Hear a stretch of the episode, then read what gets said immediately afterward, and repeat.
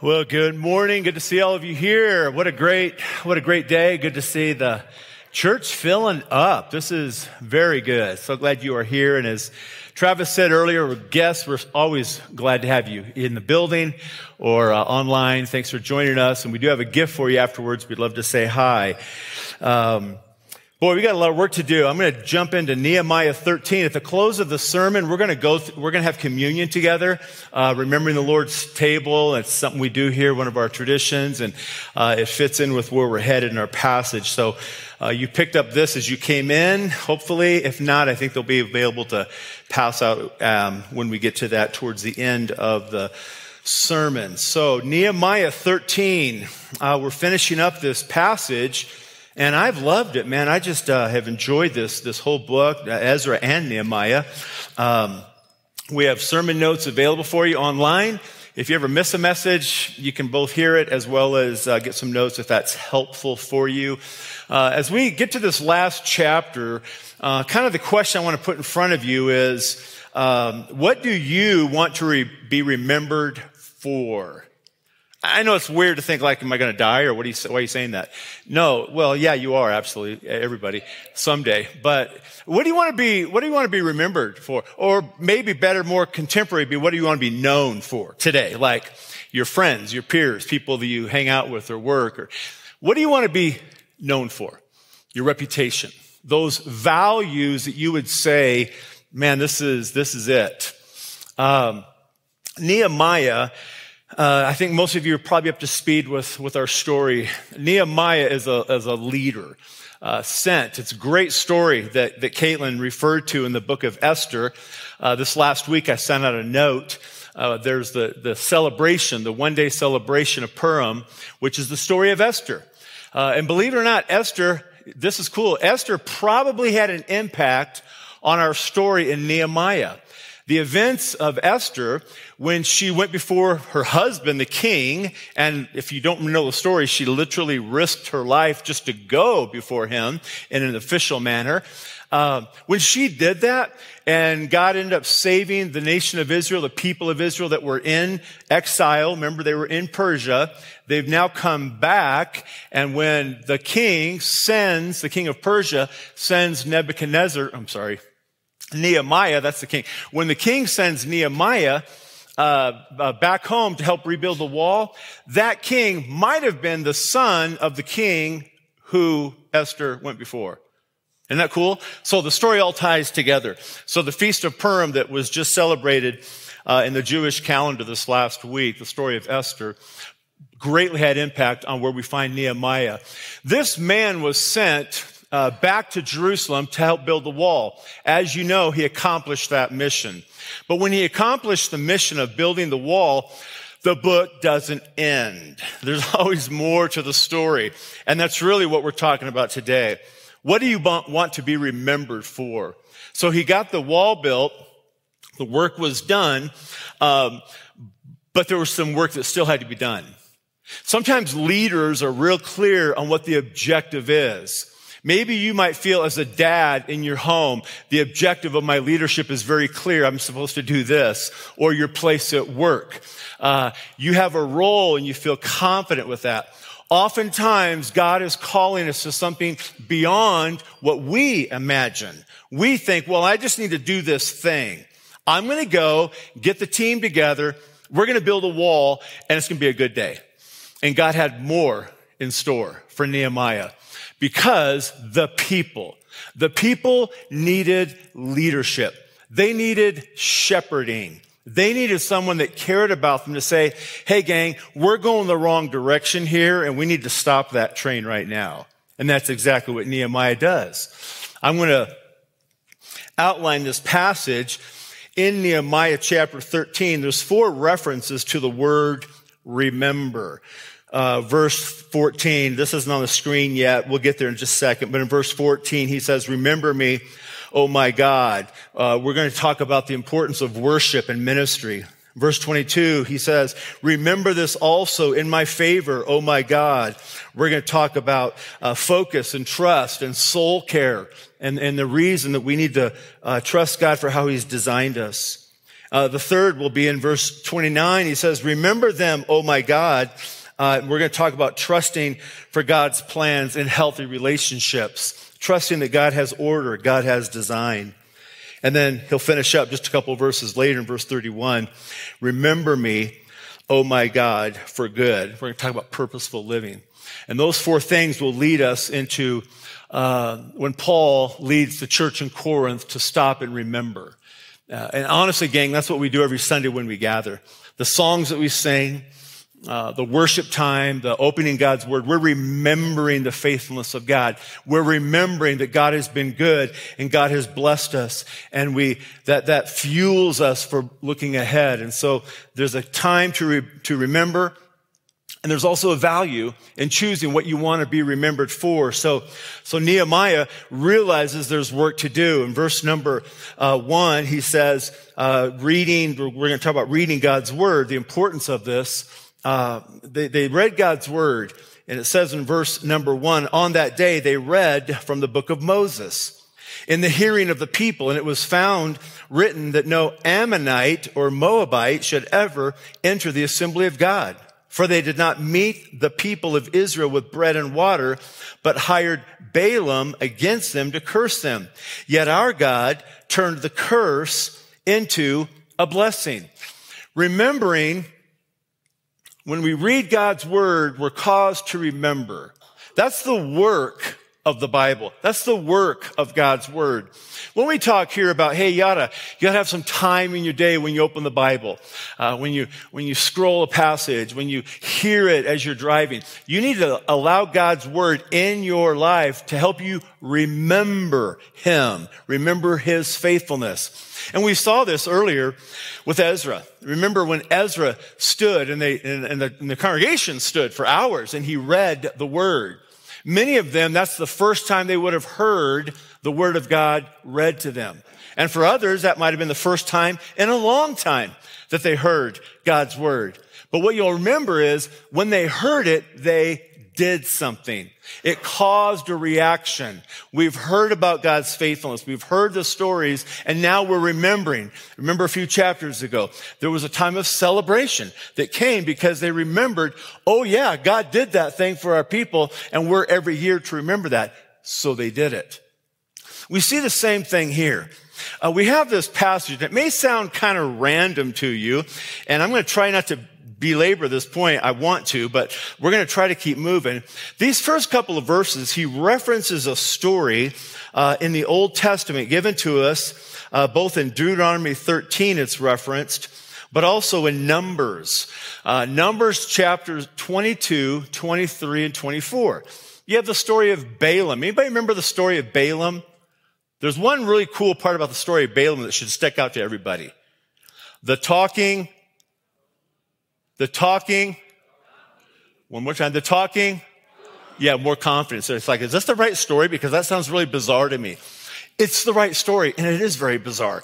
Uh, it's the story when, when God allowed an animal, a donkey, to speak to his servant. Did you guys know that? Did you know it's a story in the Bible where the donkey talks? The weird part about that story is, just to be honest with you, as you read it, is he talked back to the donkey. Like that had to feel weird. Like I think he just said something. And so now I'm going to engage in this conversation with this four-footed beast. Well, the point that he brings up in, in these first couple verses, the people are reading, they've come together, they're reading the Bible, they get to Numbers, and in that story, it was, it was past the story of the talking donkey. This is the story where, uh, Balak, make sure I get my facts in the story. Uh, Balak, he's the king of Moab, which was to the south. This, these are not God's people. They were not good people. They were enemies of the Lord's people as a nation. Um, and so Balak, the king, sees the nation of Israel coming back. This is back in Numbers, and there's fear. There's fear of the power of the people of God. And so what he did is he went to a, what we call a sorcerer or a prophet. This is kind of like beyond my pay scale to totally understand how this works. But you have this kind of, this, this sorcerer person who would like talk to the spirits. Uh, we would see him as a prophet, but not always on the good team. Let's just say it that way, right? Wouldn't be on the good team. And so they hired this prophet Balaam to go and prophesy against the nation of Israel to cause them to be fearful.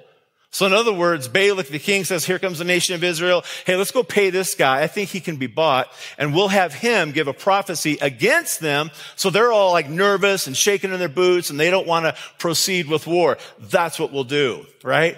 And so they do that. And Balaam says, yeah, I don't think I should do that. And a couple times the kings keep saying, yeah, you should do this. And finally he consents under one condition. I'll step up and do that as long as you allow me to honestly say what God tells me to say. Right? Fair enough? So Balaam's not a good guy. Uh, he's kind of being used for good, and there's a confidence that he has in God, but we wouldn't see him as like one of the family necessarily. So he does that. And so when it comes time to give the prophecy, guess what he does? He blessed them like the nation of Israel. He gets up and, and Balak's over here saying, okay, say the word. Remember, he's got the little microphone, the thing in his ear. Say these words. They're toast. And he gets up and says, man, God bless you guys. You're going to win this war or something like that. And so now Balak is like, whoa, whoa, whoa, wait, what are you doing? And he's all uptight. He's angry. He's upset. And so we have this thing of, of what was meant for evil God did something really good. He blessed his people. And sometimes we might feel this sense of all is against me. There's a big enemy out there and I don't like it and I feel insecure. I feel weak. And here we have one of many stories in the Bible that's built on the biblical principle where it says, yet our God turned the curse into a blessing. If we had time for discussion, maybe you can do this later, uh, share stories. What are some other times in the Bible when God did something good out of what was meant for evil? The first thing that comes to everyone's mind, I'm assuming, is Joseph, because they use that exact phrase. You know, Joseph, what his brothers meant for evil, God used for good in a phenomenal way. You see that principle repeated throughout scripture.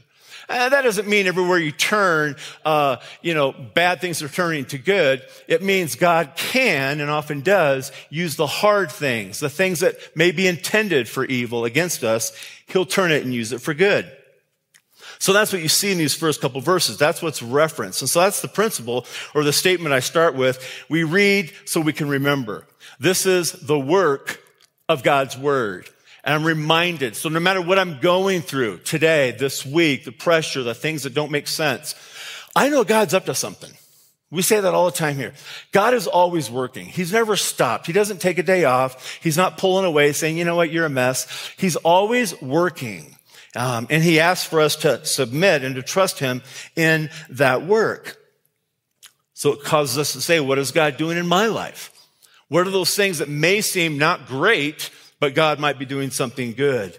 And so we see this in those first couple verses, just right out of the gate, verse three, as soon as the people heard the law, they separated from Israel all those of foreign descent, which simply means we're hearing that there was some evil intent. God's doing good. Nehemiah's about to set them up for, there's some things among you that aren't good. Like, what if you guys came to grace on a Sunday and I stood here in my, my prophetic voice and said, you know, I can see in this room there's a lot of messes going on. And all of a sudden I started looking into your eyes and I was like speaking something that really was really hard for you. And I'm saying, this is a train wreck. You're going the wrong direction. And all of a sudden you're feeling this pressure. What's going on? That's about what's going to happen. As Nehemiah leads his people through what we call a reform to correct some horrible things that had slipped in. Let me remind you, because we didn't deal with it last week, Nehemiah takes, there's about a 10 year break when Nehemiah uh, went back to Persia, probably business called. The king of Persia says, the wall's built. That's awesome. Come back. I got some things for you to clean up here. He did. Now he's come and returned uh, back to Judah. Verse uh, number four, let me get my place here. Uh, so the, the, the remembrances. The, the next one we see in verse, we're going to see down in verses 4 to 14. Remember the house of God. So he's going to address the actual house of God. It was misused and abused.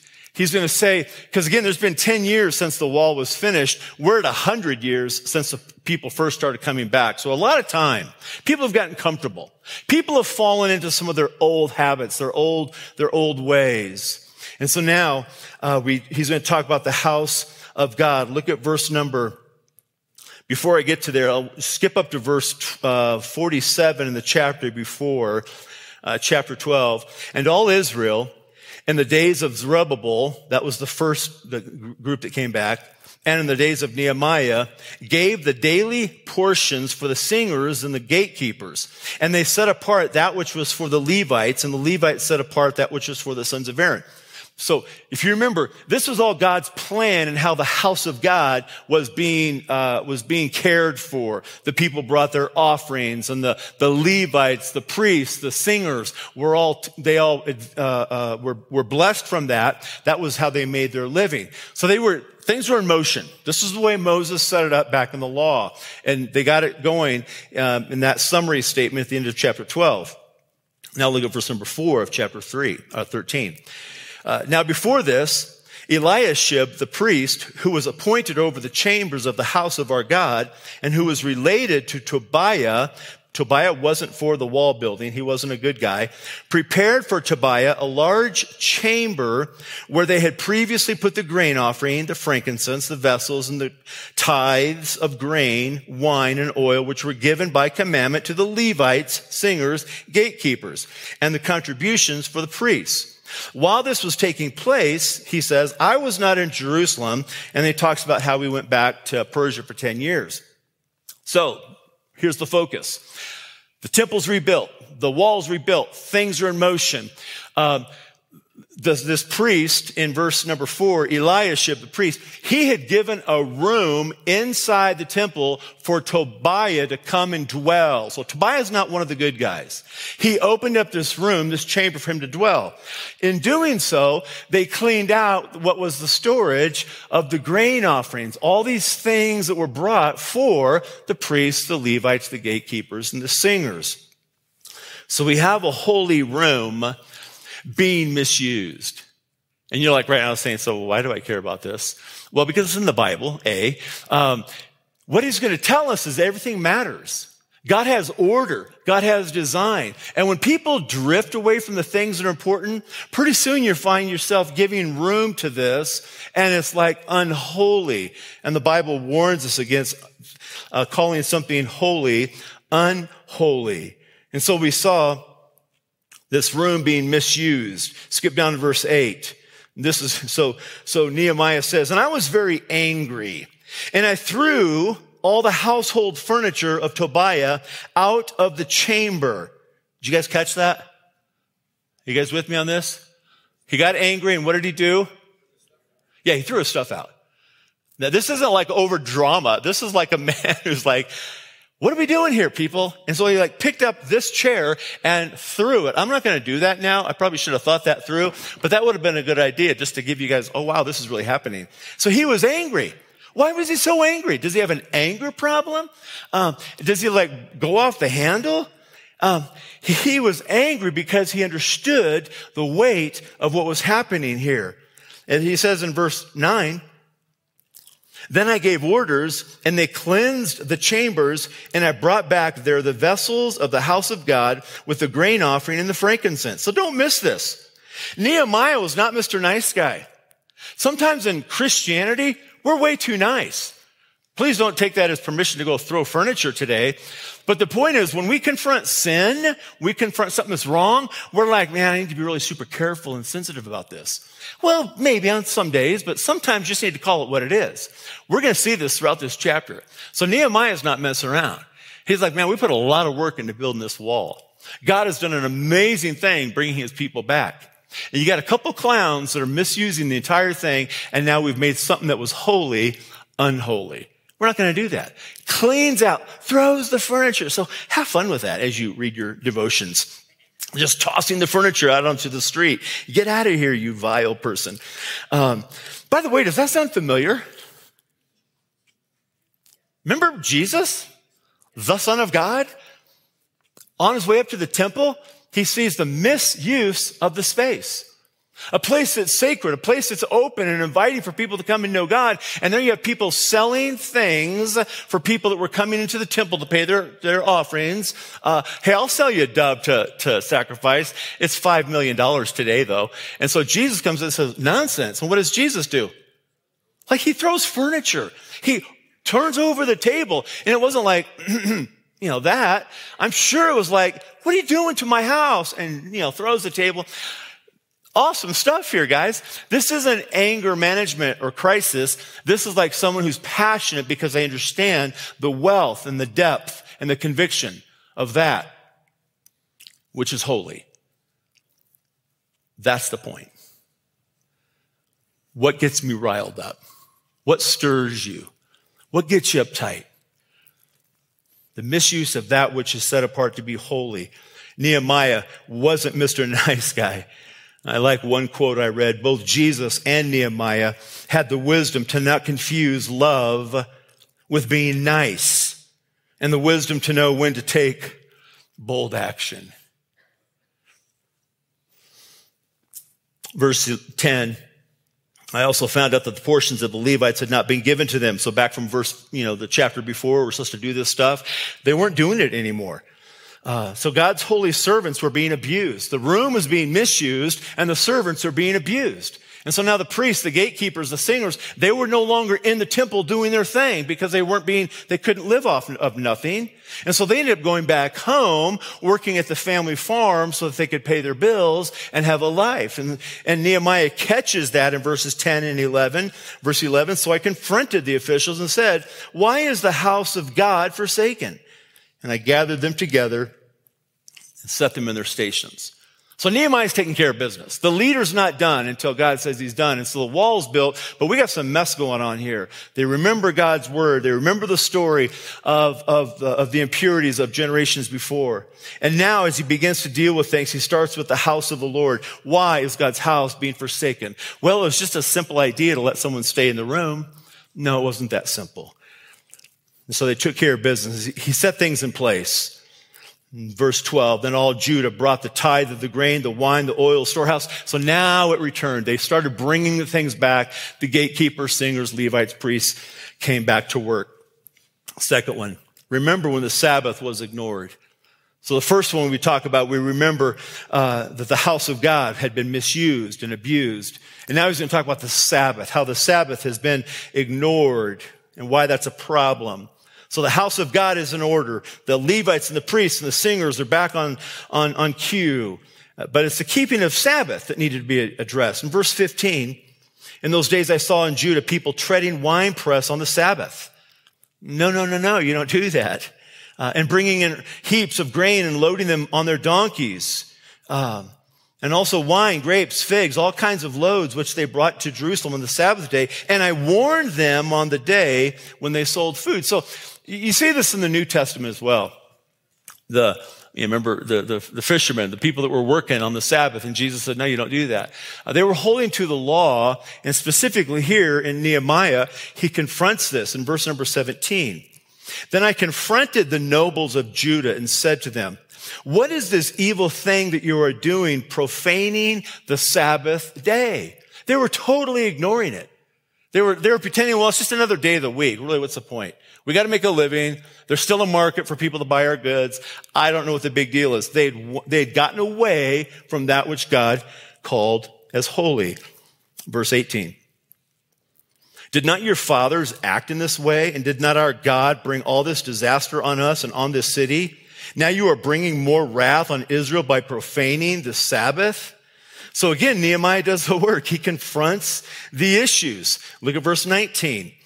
As soon as it began to grow dark at the gates of Jerusalem before the Sabbath, so we would see that as Friday night, I commanded that the doors should be shut and gave orders that they should not be opened until after the Sabbath. And I stationed some of my servants at the gates that no load might be brought in on the Sabbath day. So just like we saw that the room was cleared out by the throwing of furniture, uh, he wasn't afraid. He wasn't trying to protect his image of a nice guy. Hey, we ought to negotiate with these guys and try to figure out how they can take care of their business while not messing up the Sabbath. He didn't do that. He said, lock the gates. Like, shut down the entrance to the entire city right now. All those gates that we just built and, and hinged, uh, shut them down. Don't let people in. So he's taking dramatic, strong action because he's making a point. Um, he wasn't afraid of this. He meant business. Verse 21. But I warned them and said to them, why do you lodge outside the wall? If you do so again, like this, I will lay hands on you. From that time on, they did not come on the Sabbath. Someone help me out. What does he mean? I'm going to lay hands on you. Is that Acts chapter 2, lay hands on you? No, I'm going to, I'm going to punch you in the throat if you get near this wall again. You guys are trying to make money on a day that God called was holy. The people inside the wall are, are doing their part to keep it holy, and you're coming in and selling your stuff. And they don't have any uh, option but to take, take advantage. Will you be back the next day? They don't know. I'm going to pop you. And they didn't come back. They, they, they said, okay, we, we got it. Point taken. You see, see, I love this guy. This leader who did the right thing, but wasn't, wasn't afraid of his image was willing to take a, take a stand and take a hit. Um, I think it's important we understand uh, a couple things about the Sabbath. Um,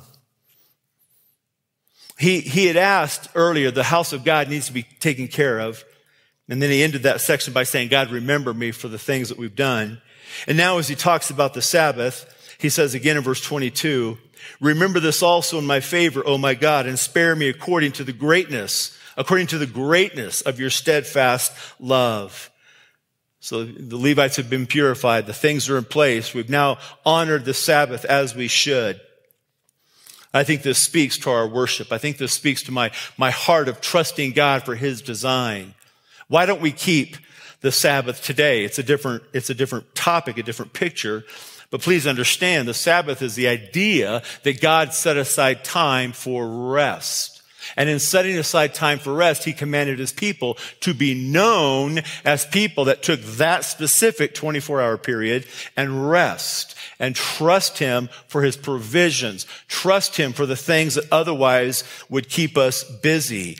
Uh, so we're wise to remember that, whether it's a Saturday or the uh, the seventh uh, on the seventh day, or or perhaps your day off or a period of time that you designate, we are wise as his people to give it a rest, to just stop. I guarantee if I sat down with each one of you, there's always something demanded of your schedule. I know you. I live a life like yours. There's always something to do. There's always things that, there's always more. Benefits of taking a Sabbath rest. We're not under the law as they were there. The Sabbath is for the follower of Christ. They had that day of rest. And now today, Christians celebrate uh, the resurrection of Christ in our day of worship on Sunday, the first day of the week, because that's the day that Christ rose. So he redeemed it. That doesn't mean you ignore Sabbath. Some people transfer that to Sunday and say Sunday should be a Sabbath rest completely, where we don't do many of the activities. That's fine. That's awesome. Um, I think the key here is that we understand what Sabbath means and that we lean into resting, stopping, trusting God, being marked as different, not feeling like we have to compact everything in. Benefits of Sabbath demonstrates your dependency on God. Much like fasting, Fasting demonstrates that God will sustain me. I don't have to have three huge meals every day. I could actually take a break from some food for a little bit, trust God that I'll be sustained, but also have some time to focus on Him. So it demonstrates dependency on God. I know I'm not working. I know I'm not being paid. I'm not accomplishing that long task list. I'm stopping. Secondly, I think it's because God rested on the seventh day and we're made in His image. I love that line, by the way.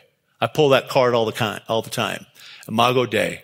Everybody we know is made in the image of God, whether they know him or not. We are designed to stop. We're designed to rest. We're designed to say no to some things. Some of you all would, your head would explode if you said no to some, something. You're always being asked. You got to keep everybody busy. There's a huge calendar. There's lots going on. Pastor Mark, you have no idea. You don't understand the stuff. Ah, I don't need to. It's not my thing. It's your thing. You got to stop. You got to rest. You got to say, we're going to say no to some things. God rests on the seventh. I think us being made in his image, we know that physically, emotionally, and even spiritually, we need to stop. Give it, give it, give it a rest. I think thirdly, it honors God when we, when we give Him, when we give Him our time.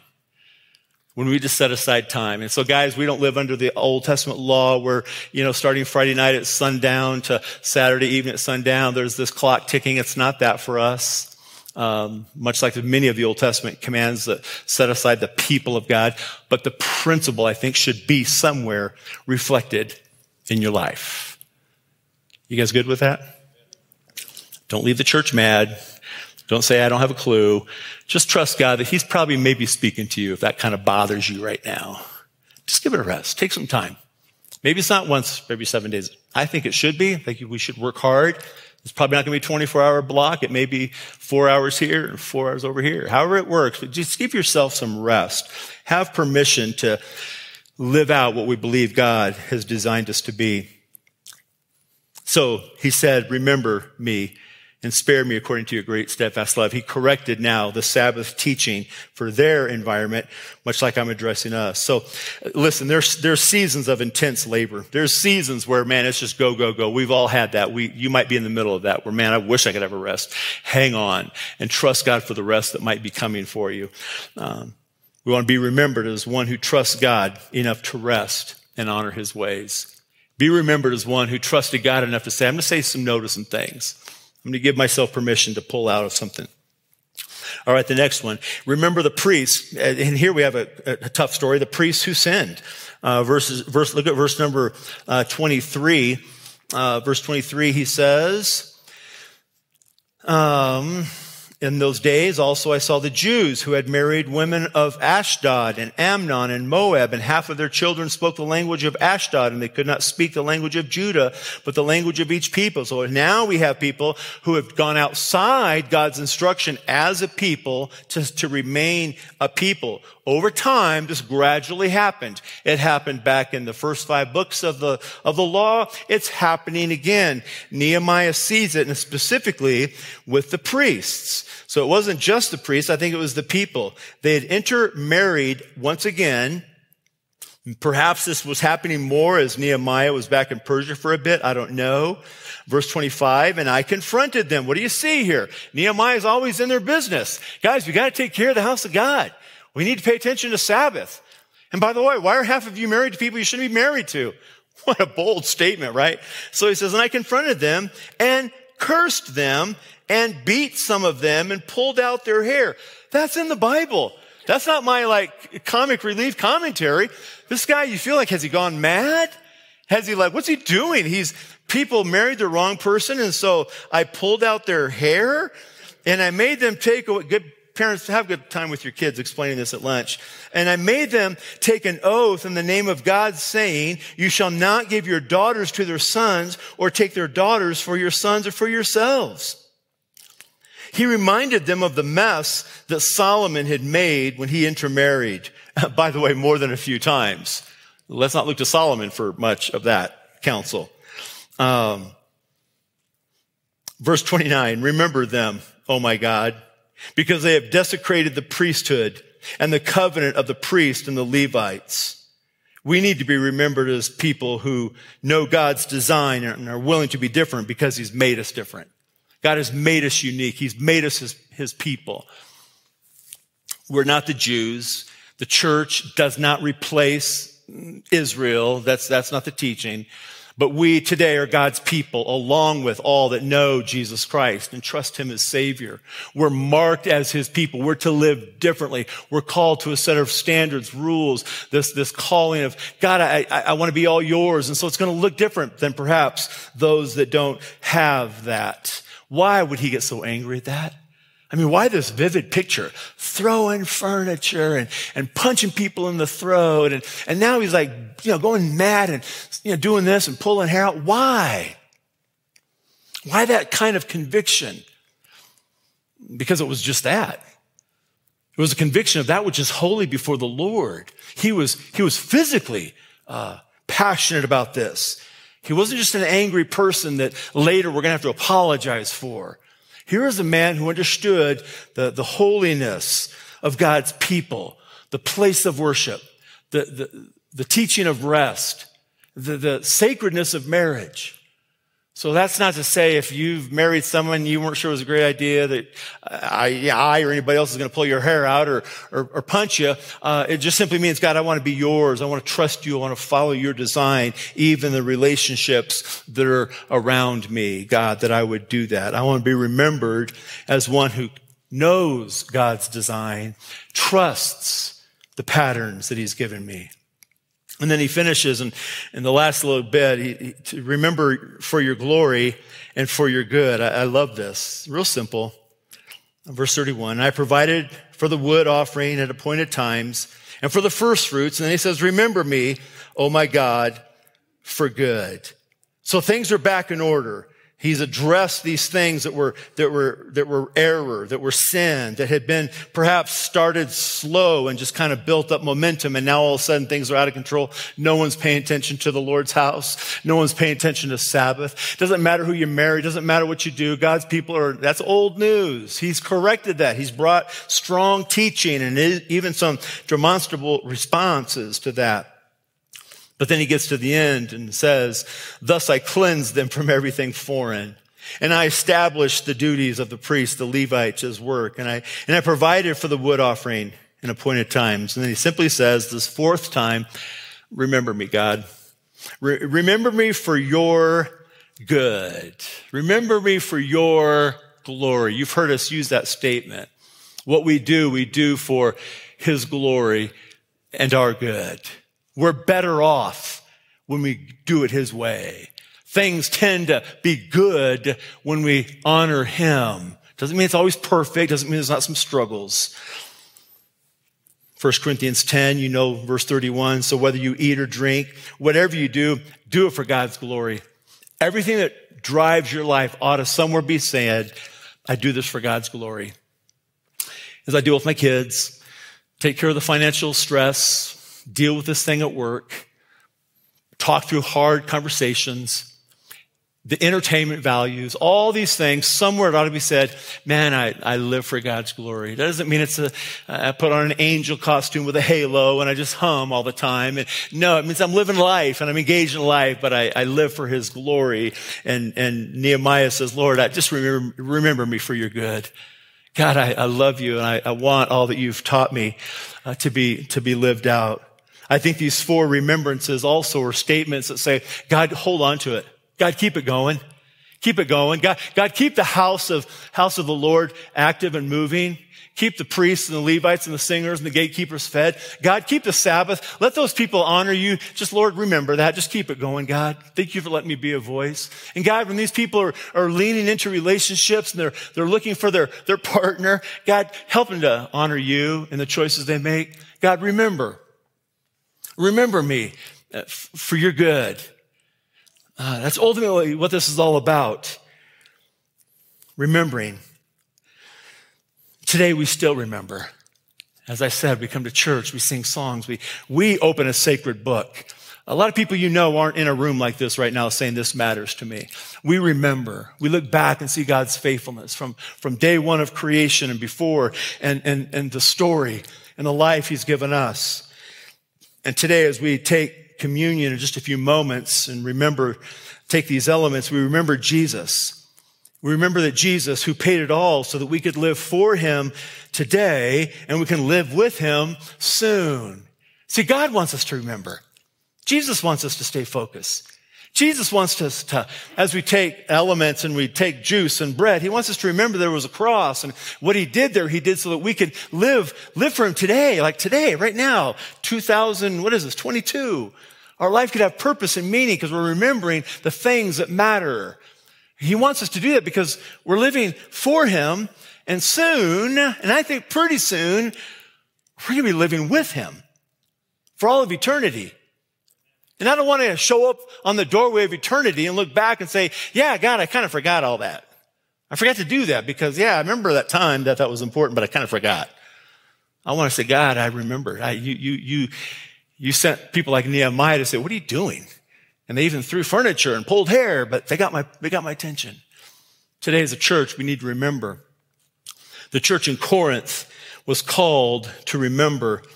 In 1 Corinthians 11, I'm going to read a few verses that lead us into the communion um, practice that we're going to take in just a second. Verse 18 of 1 Corinthians 11, Paul says, From the first place, and this is, this is important, for in the first place, when you come together as a church, I hear, I understand, it's words gotten to me that there are divisions among you.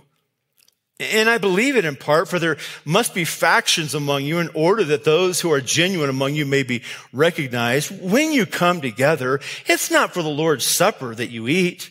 For in eating, each one goes ahead and his, with his own meal. One goes hungry, another gets drunk. And Paul says, he sounds like Nehemiah. What? Do you not have houses to eat and drink in? Or do you not despise, or do you despise the church of God and humiliate those who have nothing? What shall I say to you? Shall I commend you in this? No, I will not. So Paul's got a little Nehemiah thing going here. You remember, I'll be brief with this, but the church, the early church, would often, when they came together to remember the Lord's Supper like we're going to do, they didn't pass out this, this thing that's made who knows where. Uh, what they did was they had a meal. Uh, they didn't call it a potluck. They called it an agape meal, love feast, right? And so the church came together and they all brought their food and they had a great meal. And at that meal, they said, Hey, let's remember why we're around this table. Let's remember what brings us here. So they had just eaten. And Paul's addressing that meal. Some of you fat cats, you showed up with your big old feast and you plopped on the table and then you were first in line to load up your plate. And meanwhile, that poor widow over here who, who hardly could bring anything, you've left her at the back of the line. He, he, he's doing Nehemiah. What, what are you doing? You've missed the whole point here.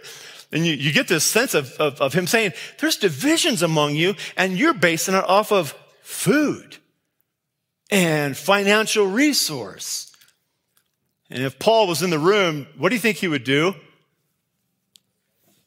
You think maybe? you think maybe he'd toss some tables or, or pull some hair? I don't know. But he's like, what do I do with you guys? This isn't, this isn't God's idea. The church is not about separating over your abilities. The church isn't about looking separately at people. And honestly, gang, in this world, it's not much different. We look at Nehemiah and he goes back to numbers. Man, they, they screwed up there, didn't they? What a mess. And Nehemiah says, man, you guys are messing up now, aren't you? Paul says, church, boy, you guys are messing up. Here I am with you, 2022. Are we divisive? Are we cliquish? Do we have attitudes and we say things that aren't helpful? Do we look at a place like this, people maybe sitting not even close to you, and we tend to do this? Do we tend to bring biases and prejudices when we walk into a place of worship? When we sit with Jesus, have we already decided how this is going to play out? Or do we say, God, I cannot believe what you did on a cross for me? And because of that, God, I want my life to be an open book I want my life to be, be your hands and your feet, to, to, to do your work, to love your people. Guys, we're not talking about perfection and being angelic. We're talking about being true and honest and going through the hard times. But no, knowing I've got some people around me. I got some people sitting in this room with me. I don't even know who they are. But yet we're called to do this together. And I think there's the unifying factor of remembering the table of our Savior.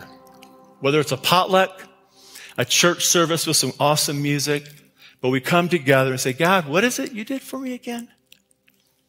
So if you have your elements, take, hold on, get those ready. If you didn't get one and you'd like one, just raise your hand. Our guys are ready to come down and offer that to you if you'd like. Thanks right here.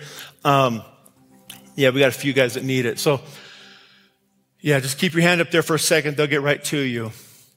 Uh, this is, uh, you know, it's a little bit of juice, and on the top part is a little wafer that's uh, the best they can come up with. And there'll be a day we can improve on this, but this, it's not about the quality of the, this, it's about what this represents.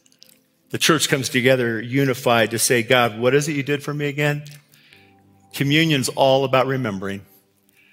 About remembering. Over here. All about remembering. All about saying, God, you did this thing for me. You guys need up here? Over here? 1 Corinthians 11. So Paul just kind of got in their business. Paul went Nehemiah on them and said, I can't believe you guys are being divisive. You, you come to this meal and you're, you're more concerned about how much food you can get as opposed to saying, you know what? I've got more food at home. Step out of the way. Let someone else come by and, and get a big old nice sandwich in front of you. But then after that, he goes right away in verse 27. Whoever therefore eats the bread or drinks the cup of the Lord in an unworthy manner will be guilty concerning the body and the blood of the Lord. Let a person examine himself and so eat of the bread and the cup. If you've been elbowing people to get your place in line, pause. Just stop. Just say, God, it's been a mess the last few days. God, the last few weeks, whatever you want to say, might be the last two years. I don't think it's been awesome. I just want to pause, God, examine myself. I know Christ is in me. I know Christ loves me unconditionally. And as a father disciplines his child, the father comes to you and says, Hey, why don't you just examine for just a second here? Just pause. How are we doing? Me and you. Just sit there for a second.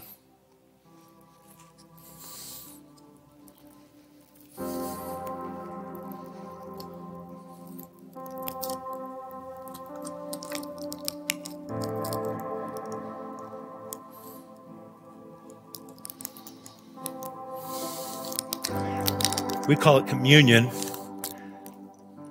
The better picture is the Lord's Supper because it takes us back to the night. The night. You know what night I'm talking about. We're going to celebrate that night on Good Friday service here in just a few weeks. But they're having their meal. Uh, Seder, Passover, Haggadah, they're having their meal.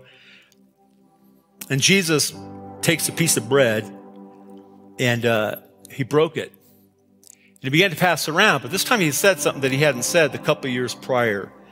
Paul tells us in verse 23, I received from the Lord what I delivered to you, that the Lord Jesus, on the night when he was betrayed, he took the bread, and when he had given thanks, he broke it and said, This is my body, which is for you.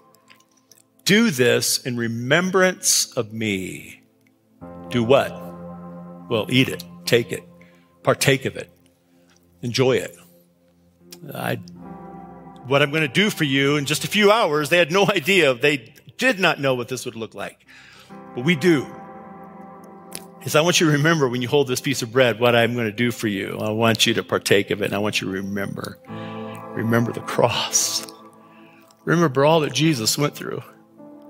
Not because I'm all that, but because He is and he sees in you. He saw something in you. He loved you. He loves you right now. And he says, I did this for you. Maybe the person near you, the people in your life are saying you're not worth much and you don't matter and your life is too messy and you don't deserve this. But Jesus says, I did this for you. So remember this. He needs us to remember it. Father, I thank you for this, this bread, this, this, this little representation of bread that really is a picture of your body.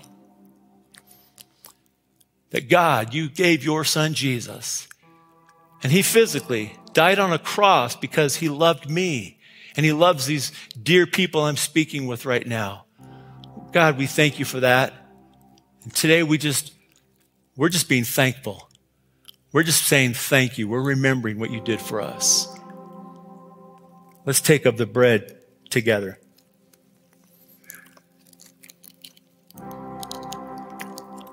And then, and then that same night, he, he grabbed one of the cups, one of probably three or four throughout the evening.